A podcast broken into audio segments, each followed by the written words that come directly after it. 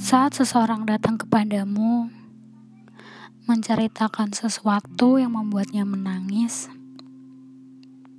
percayalah, hal itu benar-benar menyakiti perasaannya.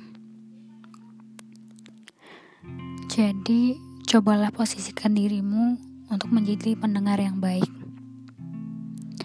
Dia datang kepadamu karena dia merasa kamu sosok yang dapat dipercaya sosok yang dapat mendekapnya, sosok yang dapat menguatkannya.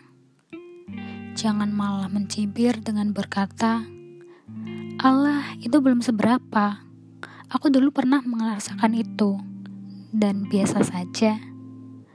Atau kata-kata pedas lainnya. Mungkin biasa saja masa-masa seperti itu, tapi tidak dengan dia.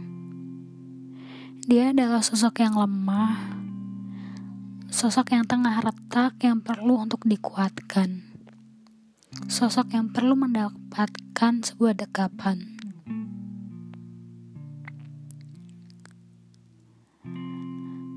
Dia adalah orang yang hanya ingin didengar keluh kesahnya. Mengusap tangisnya, dan menenangkannya. Kalau dia memang benar-benar membutuhkan solusi ataupun jawaban, dia pasti akan bertanya, "Aku harus apa? Aku harus bagaimana?" Karena tidak semua orang bercerita karena ingin mendapatkan solusi.